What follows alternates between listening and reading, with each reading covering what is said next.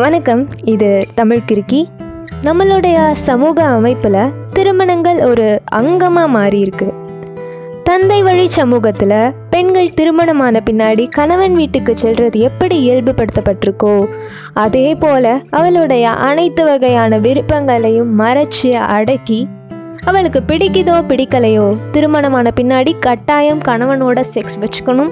அதுக்கப்புறம் குழந்தை பெற்றுக்கணும் இதுதான் ப்ரோட்டோகால் இதுதான் இன்னைக்கு பெரும்பாலான பெண்களினுடைய வாழ்க்கையில் கடைபிடிக்கப்பட்டிருக்கு.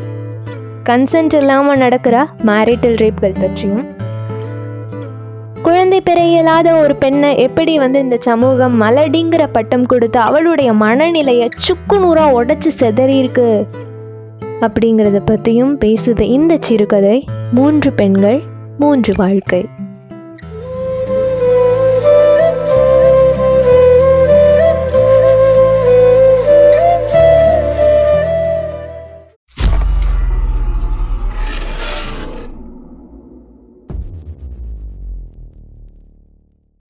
இசக்கியம்மாள்.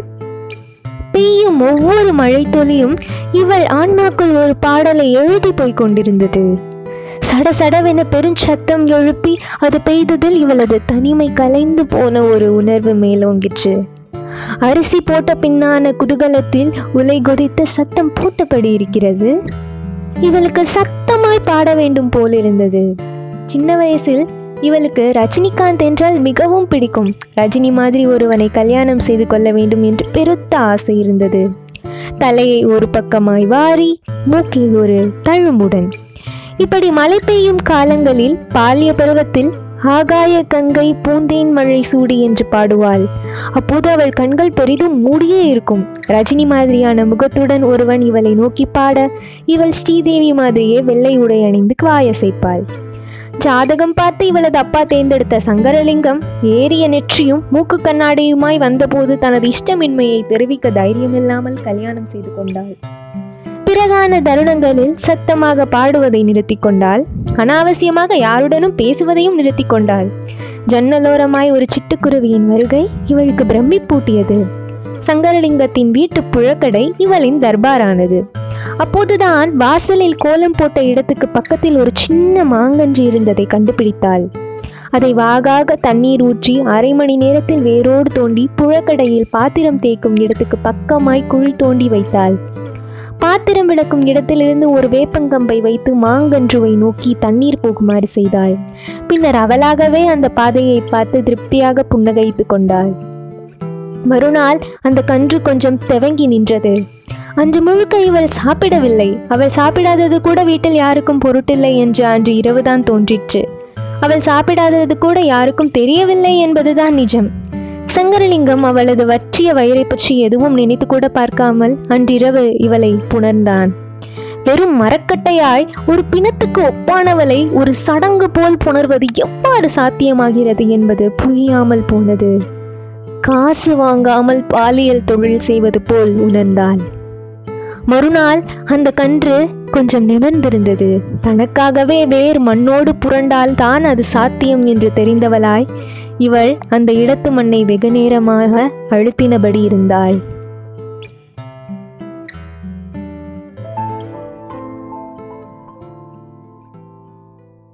நித்யலக்ஷ்மி பட்பட்டென தாவும் மொழியில் தீப்பெட்டிக்குள் மினுமினுக்கும் மின்மினி பூச்சியின் இருப்பை உணர்ந்தாள் இவள். ஒவ்வொரு மின்மினி பூச்சிக்கென்று என்ன பெயர் இருக்கிறது என்று யோசித்தாள். லக்ஷ்மி தாரிணி விஜயா தெருவெங்கும் இருள் படர்ந்து கிடக்க கருப்பு காகிதம் மேலே வெளிச்சக்கோடாய் ஒரு வாகனத்தின் ஒளி கடந்து போனது.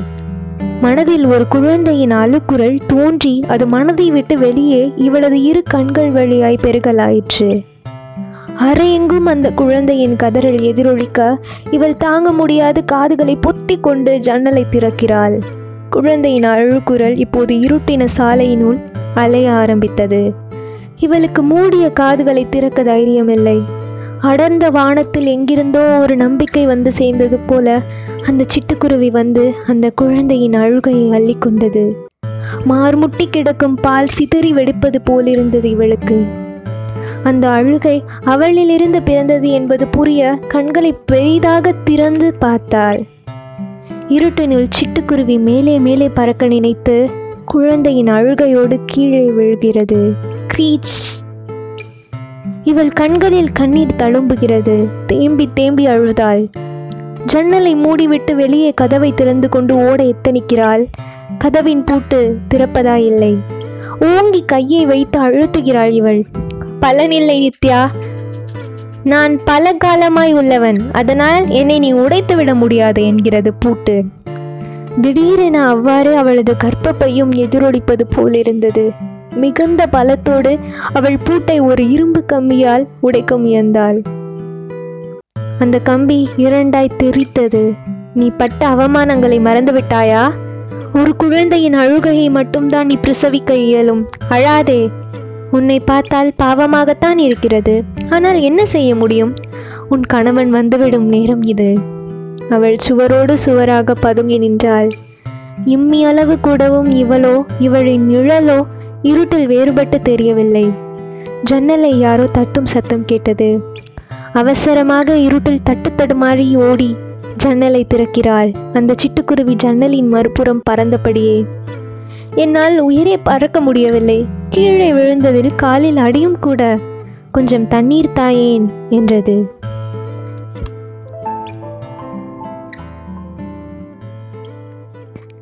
கரோலினா மண்டியிட்டு ஜெபம் செய்து ஆமன் என்றபடி நெஞ்சில் சிலுவை போட்டுக்கொண்ட பின் கரோலின் எழுந்தாள். தனது இருக்கையில் அமர்ந்தபடி பரமண்டலங்களில் உள்ள பிதாவே இந்த அணு உலை இல்லாமல் ஆகட்டும் என்றபடி ஜெபம் செய்தாள். காரணமே இல்லாமல் அவள் கண்களில் கண்ணீர் வடிந்தது. ஒரே நிமிடத்தில் இறுக்கமாகி அழமாட்டேன் அழக்கூடாது கர்த்தாவே என்று பிறையாசைப்பட்டு கண்ணீரை கையில் இருந்த கைக்குட்டையால் துடைத்தாள். அந்த கைக்குட்டையின் ஓரமாய் கமலி போட்டு கொடுத்த பூக்கூட எம்ப்ராய்டரி பளிச்சிட்டது. அவளுக்கு திடீரென கமலி ஞாபகம் வர அந்த இடத்தை வைத்து கன்னத்தை இறுக துடைத்தாள். விடக்கூடாது கமலி. என்ன மாதிரி வலியோட சாவக்கூடாது. நீ எமிலி டிக்கன்சன் படிச்சிருக்க இல்லையோ? சாவு ஒரு பூச்சியின் ரீங்காரமாக வரணும். ரத்தம் வடிய வடிய வரக்கூடாது. கமலியின் நாக்கில் புண்கள் தெரித்திருந்தன. வாய்ப்புண் என்று மணத்தக்காளி கீரையையும் பழத்தையும் தோட்டத்திலிருந்து பறித்து சாப்பிட்டு வந்தாள். எதற்கும் கட்டுப்படியாகாமல் பொத்து பொத்து புண் தோன்ற டாக்டர் பயாப்சி என்று எழுதி கொடுத்தார். பதினைந்தே நாட்களில் புற்றுநோய் என்பவன் கண்டறியப்பட்டான். காரணமாய் அவள் வசிக்கும் பகுதியில் இருந்த அனல் மின் நிலையம் கை காட்டப்பட்டது. தைராய்டும் வருமாம் காரோ? கையால நாகர்கோவில் பக்கம் தோரியம் அல்லுறாங்களாம் ஆமா கமலி கேள்விப்பட்டிருக்கேன். என்னத்த கேள்விப்பட்டா என்ன? நம்ம சாவுக்கு நாம காரணம் இல்லை. நமக்காக இருக்கிறதா சொல்லப்படுற அரசாங்கம் காரணமா இருக்கு. நாம தேர்ந்தெடுக்கிற ஜனநாயகம் இதானா கரோ? ஒரு கனத்த மௌனம் இருவரையும் படர்ந்து போனதை கரோலினாத் அறிந்திருந்தாள். தொடர்ந்து கமலி அணு உலைகளுக்கு எதிராக அரசாங்கத்தை எதிர்த்து எழுதிய கட்டுரைகளுக்காக கைது செய்யப்பட்டாள். புற்றுநோய்க்கான சிகிச்சை சரிவர தரப்படாமல் இறுதியில் பேச முடியாத நிலையில் அரசாங்க மருத்துவமனையில் இருந்தபோது கரோலின் பார்க்க சென்றிருந்தாள். அவளது படுக்கையின் மூத்திர வாடை மிக அடர்த்தியாயிருந்தது. இவளை பார்த்ததும் அவளது கருவழி மட்டும் அசைந்தது. படுக்கையை சுற்றி பறந்த ஈயையே அது தொடர்ந்து பார்த்தபடியே இருந்தது. இசக்கியம்மாள். அசடு முட்டாள் அறிவு கெட்டவ. சங்கரலிங்கம் இவளை கூப்பிடும் வார்த்தைகள். ஆனால் அந்த மாமரத்துக்கு இவள் சங்கர் என்று பெயர் வைத்தாள். ஒருவேளை தப்பி தவறி கனவில் உளறினால் கூட சங்கரலிங்கத்தின் பெயரில் பாதி இருப்பதால் யாரும் தவறாக எடுத்துக்கொள்ள மாட்டார்கள். சாயங்கால நேரங்களில் சங்கருக்கு ஆகாய கங்கை பாடி காட்டினாள். வெகு காலத்துக்கு பிறகு கண்ணை மூடினால் வெள்ளை உடை அணிந்து ஸ்ரீதேவி பாடினார். சங்கரலிங்கத்துக்கு இவள் சமீபபாய் சந்தோஷமாய் இருப்பது மட்டும் கண்ணில் பட்டது. ஏய் அறிவு கெட்டவளே சந்தோஷமா இருக்கிய என்ன விசேஷம்? அதான் அந்த சங்கர் ரெண்டு கொப்பு பலாறுன அறை விழுந்தது. பேரையா சொல்லுத நாய செத்த நாய் ரெண்டு கொப்பா? புத்தி பிசகி சாவுதுகளை தலையில கட்டி வச்சிருக்கு. நிம்மதி வேணா மனுஷனுக்கு? பிறகாய்தான் தெரிந்தது அந்த நிம்மதியின் பெயர் சரோஜா என்று. தைரியமாய் கல்யாணம் பண்ணிக்கொண்டு வீட்டுக்கே கூட்டி வந்தான் சங்கரலிங்கம். யாருமே இவளுக்காக ஒரு வார்த்தை கூட பேசவில்லை. இவளும் யாருடனும் எதுவும் பேசாமல் புழக்கடையில் மாமரத்தின் வேர்களில் உட்கார்ந்திருந்தாள். மாமரம் அதன் வேரை பரப்பி தன் தோளில் இவளை சாய்த்து கொண்டது. அழாத இசக்கி. தூக்கி வாரி போட்டார் போல் இவள் அதன் வேரை பற்றி கொண்டாள். என்னிடமா பேசின சங்கரு? எனக்கு என் பெயர் மறந்து விட்டது பாரே. இந்த உலகத்தில் எதுவுமே நிரந்தரம் கிடையாது. எந்த உறவும் எப்போதும் நம் கூடவே வராது. இதை புரிந்து கொண்டாயானால் உனக்கு ஏமாற்றம் கிடையாது கண்ணீர் கிடையாது வலி கிடையாது. சங்கரலிங்கத்திடம் குற்ற உணர்வே இல்லை. சரோஜா ஊருக்கு போன நாட்களில் இவளின் அ- அறைக்கு படுக்க வந்தான். சரோஜா பிள்ளை பெற ஊருக்கு போன மூன்று மாதங்களில் அவன் இவளிடம் மிகுந்த அன்பு செலுத்துபவனாயிருந்தான். ஒரு நடு இரவின் நிசப்தத்தில் புணர்ச்சிக்கு பிறகான நிசப்தத்தில் இவள் செந்தில் என்றாள் முனங்கலாய் அவன் திடுக்கிட்டு கோரமாய் கத்தி அடித்து போட்டு வெளியே கிளம்பினான். அந்த நடுநிசியில் இவள் மாமர மூட்டுக்குள் உட்கார்ந்திருந்தாள். மாமர இலைகள் இவளை அள்ளி கொண்டன. இவள் அந்த ஸ்பரிசத்தில் நனைந்தபடி உறக்க சிரித்தபடி இருந்தாள்.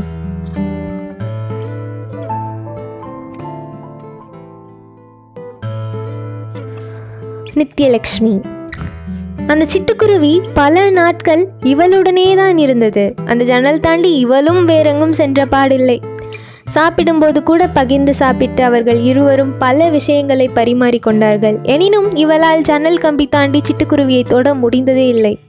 ஒரு நாள் இவள் கலகலவென சிரித்ததை பார்த்தபடியே இருந்த சிட்டுக்குருவி நீ குருவியாய் பிறந்திருந்தால் உன்னை நான் திருமணம் செய்திருப்பேன். நாம் பல தேசங்கள் பறந்திருக்கலாம். பல கடல்களை நாம் சிறகால் கடந்திருக்கலாம் என்றது.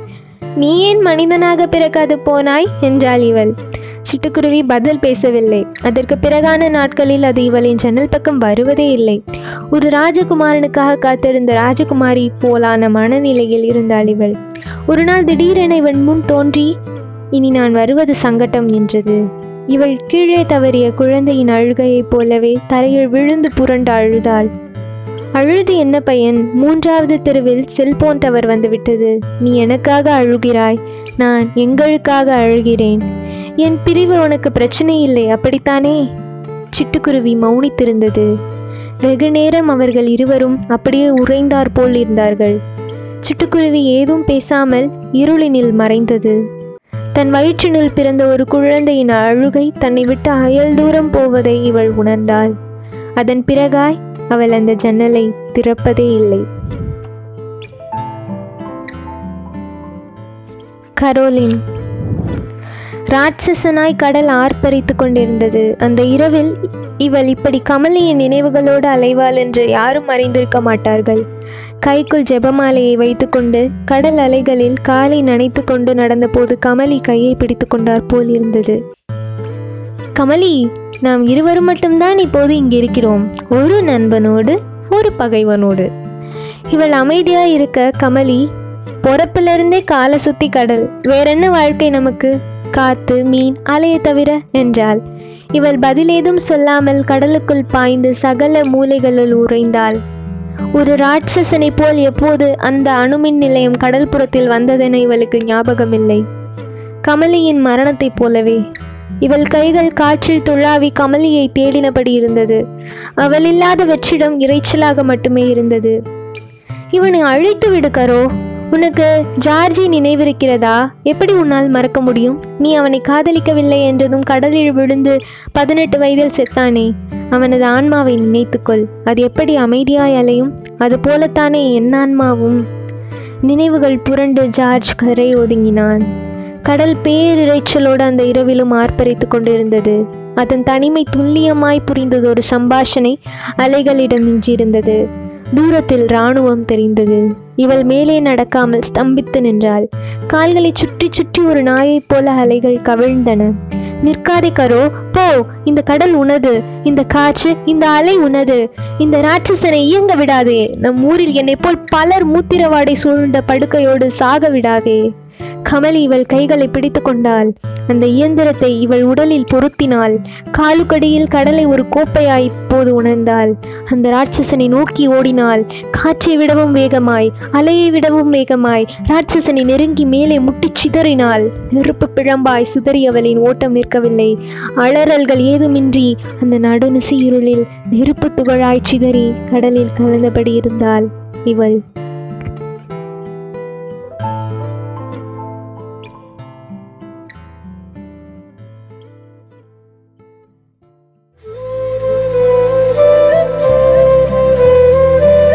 அன்றாட வாழ்க்கையில் நம்ம கூடவே நம்ம கண்ணுக்கு தெரியாத கவனிக்கப்படாத பல இசக்கிய அம்மாள்கள் இருக்காங்க. நித்தியலக்ஷ்மிகள் உலாவுறாங்க. கரோலின்கள் செத்து மடிஞ்சுக்கிட்டே இருக்காங்க. இந்த புத்தகத்தை பற்றி நான் சொல்லியே ஆகணும். ஒரு வண்ணத்து பூச்சியும் சில மார்புகளும் இந்த புத்தகத்தினுடைய பெயர். சிறுகதை தொகுப்பு தான். இதை எழுதினவங்க தமயந்தி.